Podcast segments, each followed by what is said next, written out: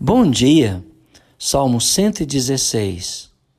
Amo o Senhor, porque Ele ouve a minha voz e as minhas súplicas, porque inclinou para mim os seus ouvidos. Invocá-lo-ei enquanto eu viver. Então o salmista deixa bem claro porque ele ama o Senhor. Porque o Senhor ouve. Ele está atento à súplica do justo e ele se inclina, estendendo a sua mão para levantar aqueles que estão em angústia ou caídos ou em grande aflição. Porque no verso 3, o salmista, apesar de afirmar que o Senhor o ouvia, ele revela as lutas e as dificuldades que ele vivenciou. Número um, laços de morte me cercaram, angústia do inferno se apoderaram de mim. Caí em tribulação e tristeza. Mas mesmo ele nesta situação, ele não deixou de invocar o nome do Senhor. E por isso o Senhor o livrou. Por que o Senhor o livrou? Verso 5: Porque o Senhor é compassivo e justo, porque o nosso Deus é misericordioso, ele vela pelo simples. O salmista continua a descrever seu estado de grande angústia, porque ele diz: Achava-me prostrado, mas ele me salvou. Volta minha alma ao teu sossego, pois o Senhor tem sido generoso para comigo. Se você olhar para a sua própria vida, você vai perceber o quanto o Senhor tem sido generoso com você. E você pode dizer para a sua alma: volta ao sossego, porque o Senhor tem sido generoso para comigo pois livraste da morte a minha alma, das lágrimas os meus olhos, da queda os meus pés. Então, quem o livrou? O Senhor. Da morte, das lágrimas, da queda. E por isso ele fez um voto: andarei na presença do Senhor na terra dos viventes. E esse é o voto que todos nós devemos fazer ao nosso Deus. Eu vou andar na presença do Senhor todos os dias das, da minha vida. No verso 10, ele disse: Eu cria, ainda que disse, estive sobremodo aflito. Então ele viveu um tempo de aflição, de perturbação. E naquela situação ele disse: todo homem é mentiroso. Ele perdeu a fé no, nos seres humanos.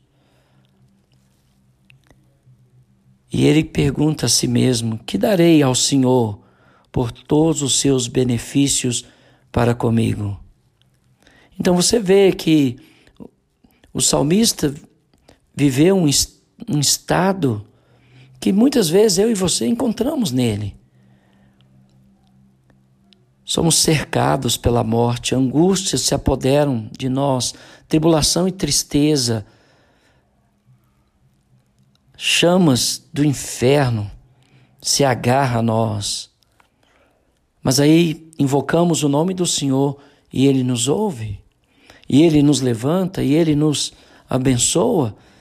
E aí nós olhamos para a generosidade do Senhor, para a benevolência do Senhor, para a misericórdia do Senhor e afirmamos a nós mesmos: sossegai e sabei que o Senhor é Deus. O que vamos dar ao Senhor por todos os seus benefícios para conosco? Eu não posso dar nada a Deus.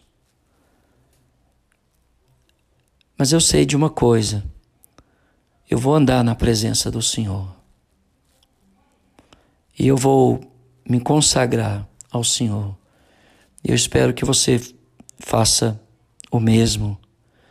Tomarei o cálice da salvação, invocarei o nome do Senhor, cumprirei os meus votos ao Senhor na presença de todo o seu povo. Porque precioso é aos olhos do Senhor a morte dos seus santos. Enquanto nós caímos em prantos diante da morte de um justo, o céu se alegra. Como a mãe que está para dar luz um filho que se contorce de dor, enquanto o pai está preparando o ambiente da casa para receber o filho que será nascido, assim é o céu.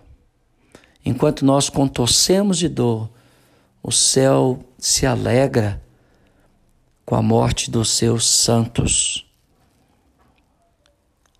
Não temos que nos alegrar quando alguém morre, mas Deus se alegra quando o justo morre. Deus entristece quando o ímpio morre, porque não há esperança para o ímpio.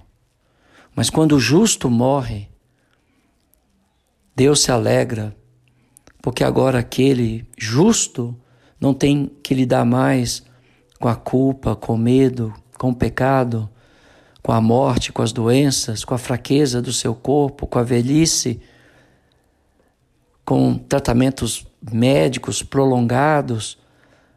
Aquele está agora na presença da santidade do nosso Deus.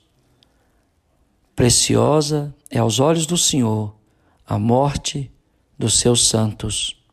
Senhor, deveras sou teu servo, teu servo, filho da tua serva, quebrastes as minhas cadeias, me colocastes em liberdade.